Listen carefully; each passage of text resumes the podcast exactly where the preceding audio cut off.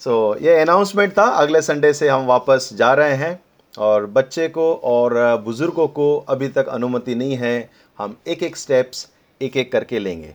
चलो हम आज का वचन देखते हैं। Somebody can bring my PPT okay मेरा पीपीटी लेकर आए।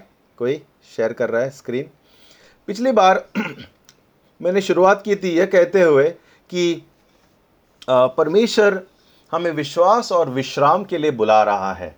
परमेश्वर चाहता है कि हम उसमें विश्राम करें। और इस साल का जो वचन है, प्रभु ने हमें दिया है, मत्ती ग्यारह, अट्ठाईस और उनतीस, कहता है परिश्रम और बोझ से दबे हुए लोगों, मेरे पास आओ, मैं तुम्हें विश्राम दूँगा। ओके, मेरा जुआ तुम्हारे ऊपर ले लो, क्योंकि मैं नम्र हूँ, मैं दीन हूँ, और तुम मुझमें विश्व, विश्राम पाओगे। और मुझे लगा इस साल परमेश्वर एक नई ताजगी लेकर आएगा, नया विश्राम देगा, ऐसा विश्राम जो जिसमें प्रभु हमें ताज़ा करेगा। बहुत सारे हम दो सालों से बड़े संघर्ष से, बड़े बोझ में जैसे दबे हैं।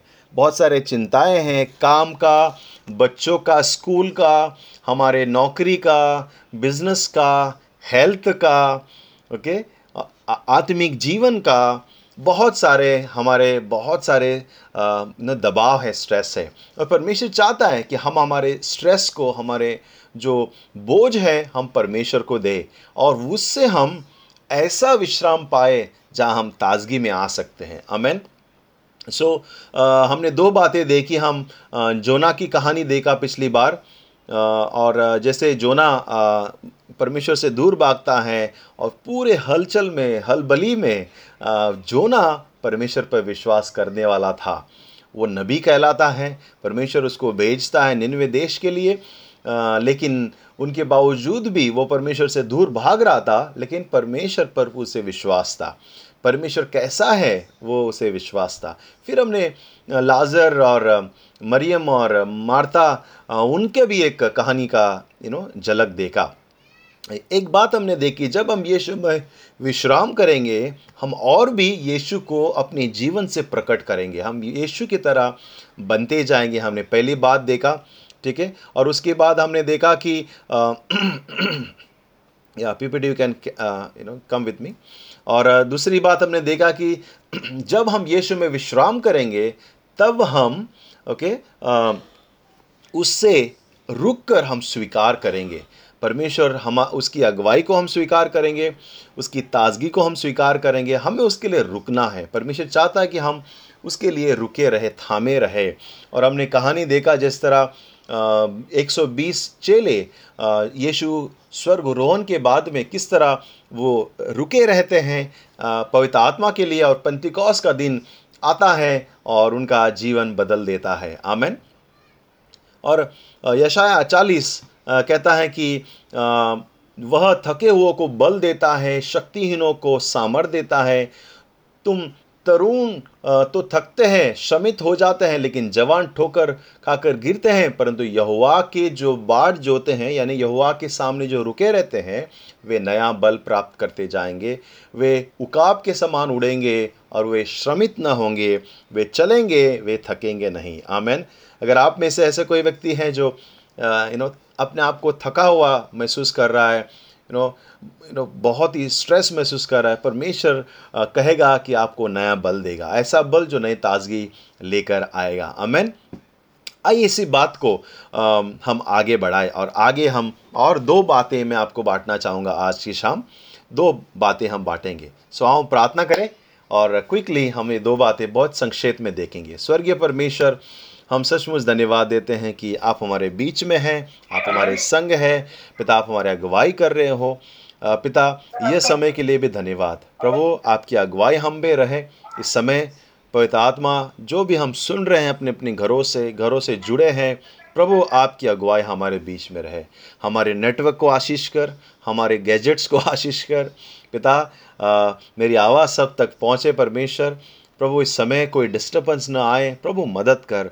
ये समय हम कहते हैं कि हम आपसे सुने और तृप्त हो इस वचन के द्वारा। यीशु मसीह के नाम से, आमेन। आमेन। अब हम आगे बढ़े। आज का हम वचन देखें और वही शिक्षत में रखूँगा कि विश्राम यीशु में। आमेन। विश्राम यीशु में।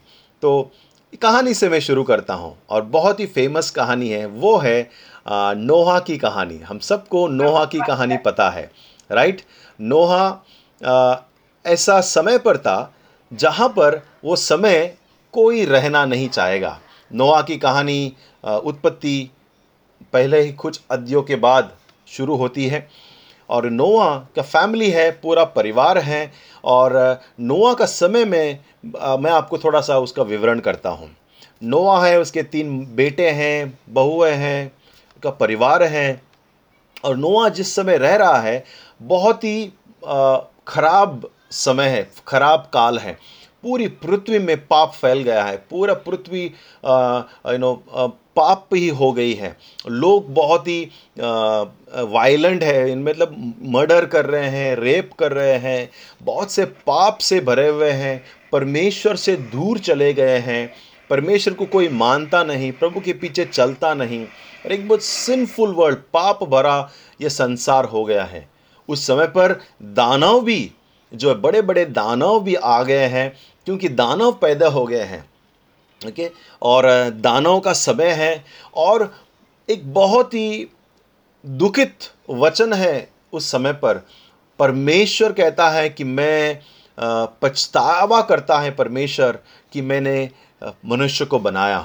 वो पछतावा करता है, ये पहला जगह है प्रिय लोगों जहाँ परमेश्वर पछताता है, वो रिग्रेट करता है और कहता है कि मैंने मनुष्य को बनाकर गलती कर दिया। क्यों वो पछता क्या सचमुच उसने गलती की थी? नहीं, लेकिन जिस तरह लोग व्यवहार कर रहे थे, जिस तरह लोग पाप कर रहे थे, जिस तरह लोग जो थे परमेश्वर से दूर चले गए थे, पूरा अफरी तफरी का माहौल था। बहुत ही खराब था, बहु बेटियों के लिए बहुत ही खतरनाक था। लोग, लोगों को लूट रहे थे, मार रहे थे, काट रहे थे, पाप कर रहे थे। कोई सिद्धांत नहीं, कोई यू नो वैल्यूज़ नहीं है कोई। और लोग परमेश्वर से दूर चले गए थे। और प्रभु कहता है, काश मैं इनको नहीं बनाया होता। और फिर परमेश्वर कहता है, बस बहुत हो गया, मैं पूरे संसार को नष्ट करूँगा। मैं पूरे संसार को जिसने मेरे हाथों से मैंने बनाया है, सब कुछ मनुष्य जानवर, पक्षी, सब कुछ मैं नष्ट करूँगा। बहुत हो गया। और फिर वह निर्णय लेता है कि मैं पूरे संसार में यू जल प्रलय से मैं भर दूँगा और पूरे संसार को मैं नष्ट करूँगा। बहुत बड़ा डिसीज़न है। और इस डिसीज़न को लेने के लिए, इस बड़े निर्णय तक पहुँचने के लिए परमेश्वर ने बहुत सारा सब्र किया होगा। बहुत सारा सोचा होगा, क्योंकि वचन कहता है कि वो वो सोच रहा है, वो कह रहा है कि काश मैं नहीं बनाया होता, इन लोगों को ये सुन नहीं रहे हैं। एक भी पापी, एक भी मनुष्य नहीं था जो परमेश्वर के पीछे चल रहा था, लेकिन नोहा परमेश्वर से डर रहा था, परमेश्वर के पीछे चलने वाला था। नोहा एक धर्मी व्यक्ति था, उसका पूरा घराना जो था यहुआ की बाट जोते थे यहुआ के पीछे चलते थे यहुआ की आराधना करते थे। और जब उत्पत्ति छठवें वचन में, अध्याय में हम पहुँच जाते हैं तो हम देखते हैं कि नहुआ का एक परिचय होता है इस वचन में। उत्पत्ति छः और नौ में यह लिखा है कि नोआ की वंश वाली यह है, और फिर कहता है नोआ के बारे में, कहते हैं नोआ धर्मी मनुष्य, पुरुष और अपने समय के लोगों में खरा था और नूह परमेश्वर के साथ साथ चलता था। हाले वचन क्या कहता है प्रिय लोगों? नोआ के बारे में देखो, परिचय किस तरह से है? नोआ एक धर्मी व्यक्ति था। उनके समय के लोगों के बीच में वो एक खरा व्यक्ति था और परमेश्वर के साथ साथ चलने वाला व्यक्ति था। प्रिय लोगों हाँ हम दो बातें देखेंगे, लेकिन क्या हम यह सोचें उससे पहले कि जो समय और जो काल था, जो पीढ़ी था, उस समय पर रहना कितना मुश्किल हुआ होगा नोआ को और उसके परिवार को। नोआ इतना हलबली हो रहा था उसके साथ आजू बाजू में उसके समय में इतना पाप था इतना गलती था इतना उसके पास बहुत सारा दोष था लोगों को दोष लगाने के लिए दूसरों पर थोपने के लिए लेकिन फिर भी नोआ का परिचय इस तरह हुआ है कि नोआ एक धर्मी था खरा था परमेश्वर के पीछे चलने वाला था साथ साथ चलने वाला था। और जब ये वचन मैं सुन रहा था और पढ़ रहा था आ, मुझे पर्सनली ये वचन मुझे चैलेंज किया, मुझे चुनौती दिया। कभी कभी हम बहुत से बार लोगों पर हम बहुत सारे यू नो टेकरा फोड़ते हैं, लोगों पर हम दोष लगाते हैं। बोलते हैं, वो पॉलिटिशियन की वजह से ऐसा हो रहा है वो वो लीडर के वजह से ऐसा हो रहा है, या उस व्यक्ति की वजह से आज हम इतने तकलीफ़ में हैं। और कभी कभी हम बहुत से बार दूसरों पर हम दोष लगा सकते हैं आसानी से और हम अपने आप को हम कह सकते हैं कि हम भी हम ठीक नहीं रह सकते क्योंकि संसार पूरा बहुत ही ख़राब है। लेकिन नोआ हमारे लिए एक बहुत ही आदर्श व्यक्ति है, जहाँ पर इतना सारा चीज़ उसके विपरीत था, बुरा था, लेकिन फिर भी वो परमेश्वर के साथ साथ चलने वाला व्यक्ति था, वचन कहता है। आमेन। तो अब हम पहले चीज़ को देखें, पहली बात को देखें। हमें परमेश्वर ने विश्राम करने के लिए बुलाया है। तो जब हम प्रभु में विश्राम करते हैं तो हम अपने रिश्ते को गहरा रिश्ता बनाते हैं कि हम परमेश्वर से सुनते हैं, फिर उसका पालन करते हैं। Amen. Okay when we rest in the Lord we build relationship and then we hear we hear and we obey जब हम परमेश्वर के से सा, उसके साथ हम विश्राम करेंगे प्रिय लोगों उससे हम सुरक्षित रहेंगे हम यीशु में बने रहेंगे तो हमारा रिश्ता पहले तो मज़बूत बनेगा। हमारा रिश्ता घनिष्ठ बनेगा गहरा बनेगा और उस रिश्ते को कोई बिगाड़ नहीं सकेगा। और फिर क्योंकि हमारा रिश्ता गहरा है परमेश्वर के साथ में हम उससे सुनेंगे और उसका आज्ञा का पालन भी करेंगे।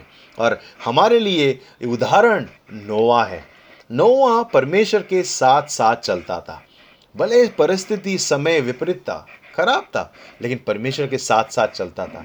उसके साथ चला, उससे सुना और फिर उसका, उसने पालन भी किया, उसका आज्ञा का पालन किया। आगे हम देखेंगे। पिछली बार, जैसे मैं बांट रहा था, मरियम के विषय में, मरियम जो था, परमेश्वर से सुन रही थी। जब यीशु उनके घर पे आया तो मरियम आकर उसके चरणों में बैठी, उनसे सुन रही थी। वो उसका, उसकी चेले के समान व्यवहार कर रही थी। उससे सुन रही थी और उसको गुरु मानकर उसे स्वीकार कर रही थी। सभी बहनें और लाजर यीशु का चेला था। यीशु के लिए समर्पित थे। यीशु से सुन रहे थे। वे लोग सुरक्षित थे यीशु के पहचान में।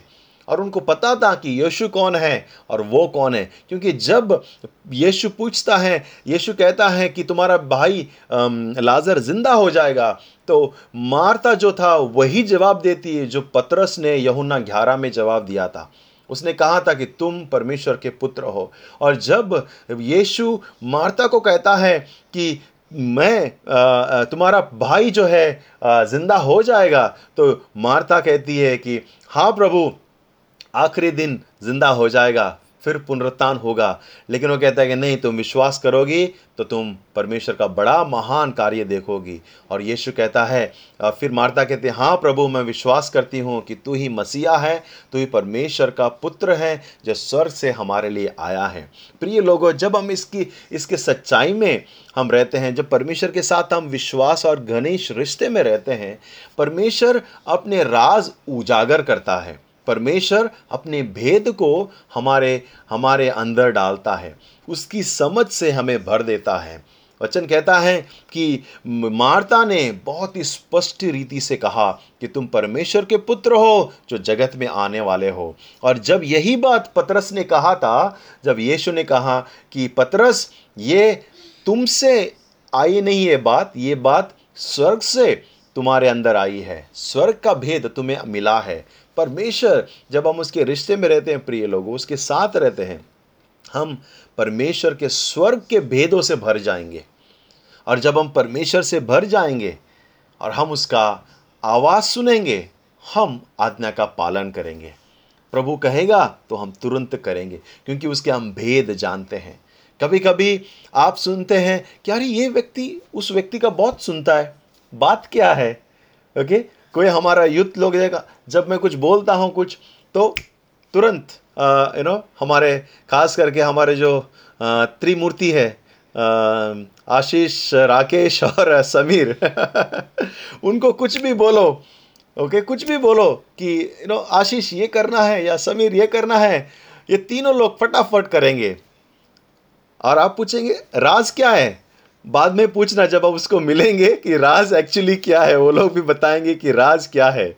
एक राज है और लोग तुरंत काम पे लग जाएँगे। सुनते हैं और यू नो काम पे चले आते हैं, अपने आप को देते हैं, सेवा करते हैं। और मार्ता, मरियम और लाजर यही कर रहे थे। वो लोग सेवा कर रहे थे, चेले लोग बात मान रहे थे। प्रभु जो बोला कर रहे थे, क्योंकि उस पर विश्वास था प्रभु पर। आपको पता है नोआ से कम से कम परमेश्वर ने सात बार बातें की। उससे सात बार बातें की। आमेन। ऐसे समय जहाँ बहुत ही पाप है, संसार पापी है और परमेश्वर एक व्यक्ति से लगातार बात करता है। क्योंकि अगर आप नए करार से पहले देखेंगे 400 साल यीशु ने, परमेश्वर ने किसी से बातें नहीं की, क्योंकि वो जो काल था, वो जो पीढ़ी था, पूरा परमेश्वर से दूर चले गए थे और परमेश्वर वचन कहता है कि परमेश्वर साइलेंट था। क्योंकि कोई बातें नहीं की। लेकिन क्योंकि बहुत परमेश्वर से दूर चला गए थे लोग, और इस समय भी नोआ के समय, बहुत लोग दूर चले गए हैं। परमेश्वर को पहचानते भी नहीं। कौन प्रभु, कौन भगवान? वो अपने अपने धुन में थे, लेकिन फिर भी परमेश्वर लगातार नोआ से बातें करता है। लगातार परमेश्वर सक्रिय था एक्टिव था। और अपना प्लान्स को, अपने योजनाओं को, अपने प्रेम को, अपने अनुग्रह को, अपने दिल को नोआ के साथ बांटता है।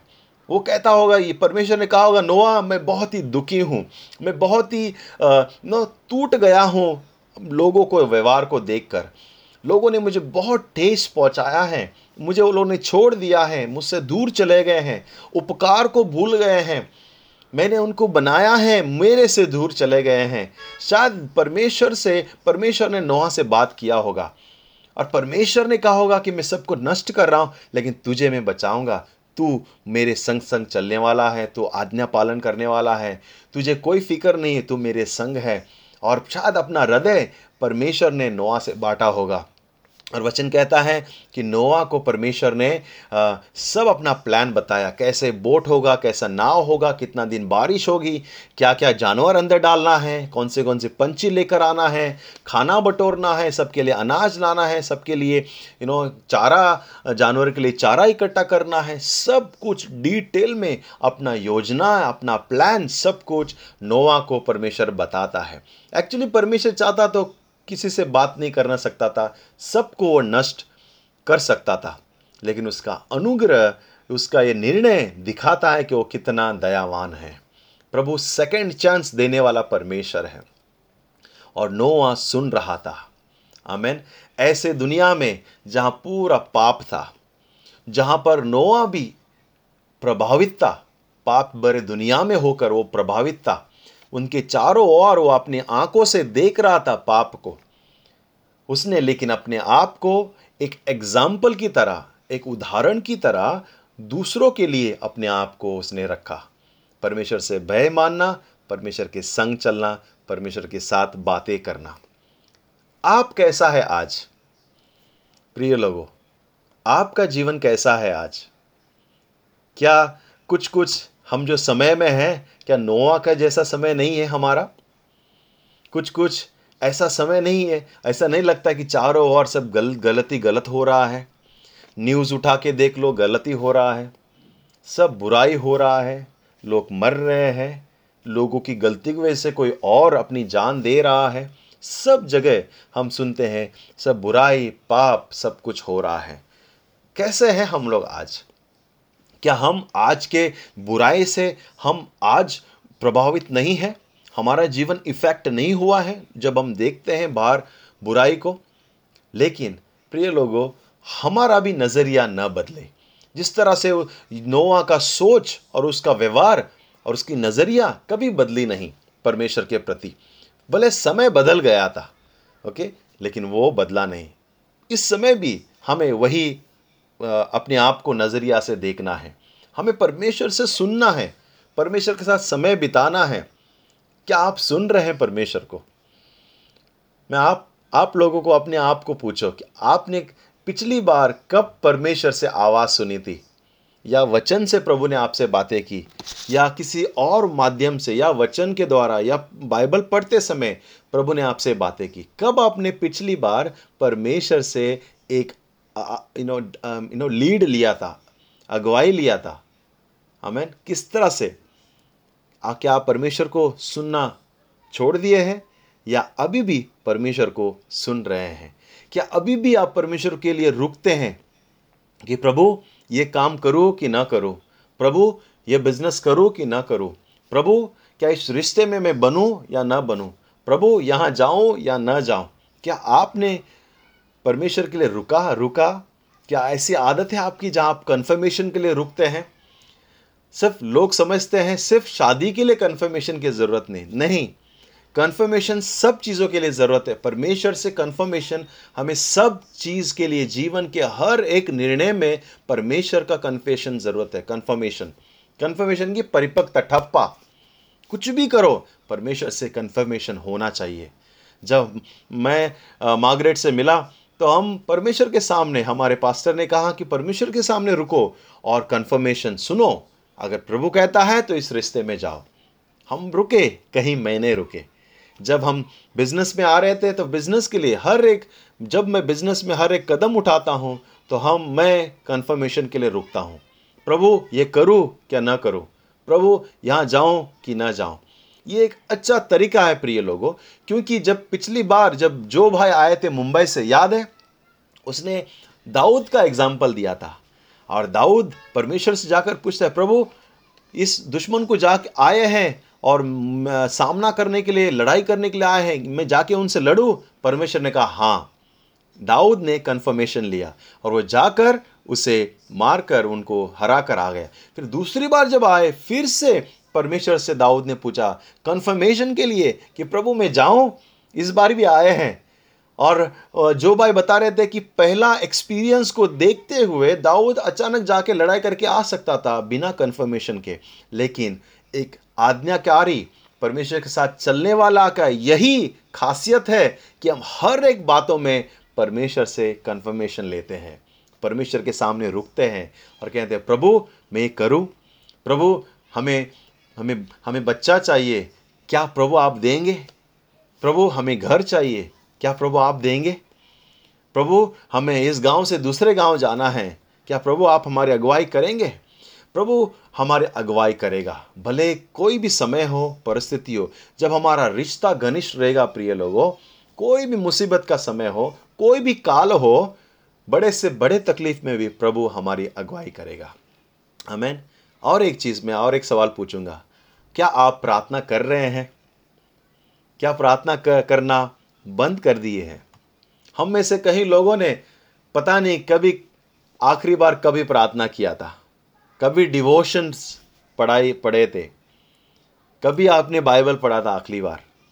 क्योंकि समय इतना यू नो मुश्किल चल रहा है। और मैं सुनता हूँ कभी कभी लोगों से कि लोग प्रार्थना में भी समय नहीं बिता रहे, परमेश्वर से बातें करने में भी समय नहीं बिताते हैं। प्रिय लोगों, हम प्रार्थना करना बंद न करें। प्रभु का वचन पढ़ना बंद न करें। आमेन। और दूसरी बात बोलकर मैं समाप्त करूँगा। Resting in the Lord is trusting in God प्रभु में विश्राम करना, ओके? okay? प्रभु में विश्राम करना, प्रभु पर भरोसा करना है। कोई कहें? आमेन। हाथ हिलाकर बोल सकते हैं आप, ओके? okay? प्रभु में विश्राम करना ओके? प्रभु पर भरोसा करना है। जब हम परमेश्वर में विश्राम करते हैं, जब हम परमेश्वर पे परिपूर्ण तरह से रिलैक्स रहते हैं, यह दर्जाता है कि हम परमेश्वर पे विश्वास करते हैं। आमेन हालेलुया हम परमेश्वर पर विश्वास करते हैं। उसके योजना पर, उसके प्लान्स पर, उसके अगुवाई पर, उसके समय पर हम विश्वास करते हैं। और नोआ बहुत ही क्लासिक एग्ज़ाम्पल है, उदाहरण है हमारे लिए। नोवा ने पूर्ण रीति से परमेश्वर पर विश्वास किया, उसकी योजनाओं पर विश्वास किया। वो पागल था परमेश्वर की हर एक डिटेल में बात को मानने के लिए।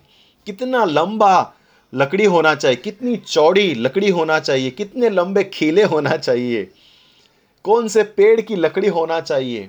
कहाँ पर वो बांधेगा? उसने पूर्ण रीति से परमेश्वर पे आँख बंद करके उसने विश्वास किया। जब लोगों ने कभी बारिश नहीं देखी थी, जब लोगों ने कभी सुना नहीं था कि पूरा पृथ्वी पानी से भर जाएगा, वो सब सपने में इमेजिन भी वो कर नहीं सकते थे, क्योंकि कभी देखे नहीं थे। उस समय पर परमेश्वर पर नोआ ने विश्वास किया, उसके प्लान्स पर विश्वास किया, उसके हर एक अगुवाई को डायरेक्शंस को अपने जीवन में उसने लागू किया। ओके हर एक डायरेक्शन को, उसने हर एक बात को माना, हर एक गाइडेंस को उसने परमेश्वर को माना।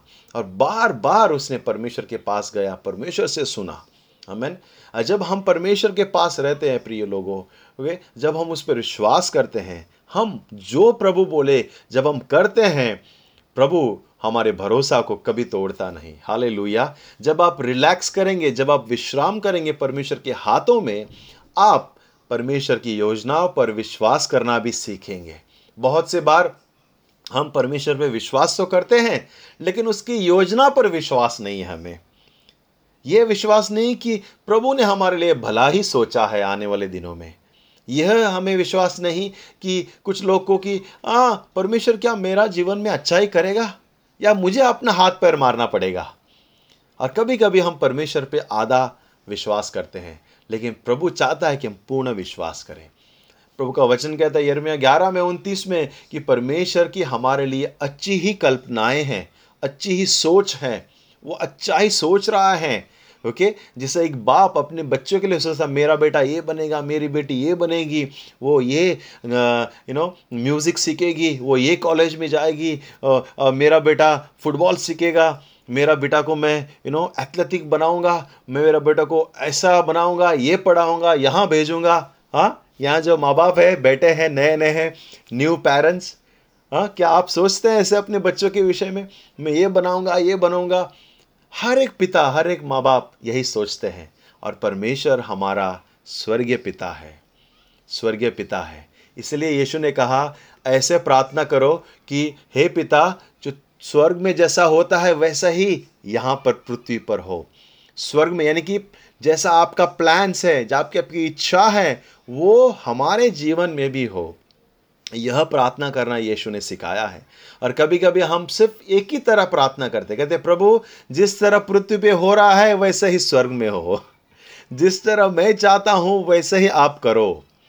जो मेरी इच्छा है, वही तुम करो। तुम्हारी इच्छा सुनने के लिए टाइम नहीं है। यह अच्छा व्यवहार नहीं है। हम यह दिखा रहे हैं कि प्रभु की योजना पर हमें विश्वास नहीं है। लेकिन जब हम कहते हैं, प्रभु, आपकी इच्छा हमारे जीवन में पूरी हो, हम ये कहते हैं, आपकी योजना पर हमें विश्वास है। आपके हर एक प्लान्स पर, आपके अगुवाई पर हमें विश्वास है। दाऊद ने विश्वास किया। आमेन।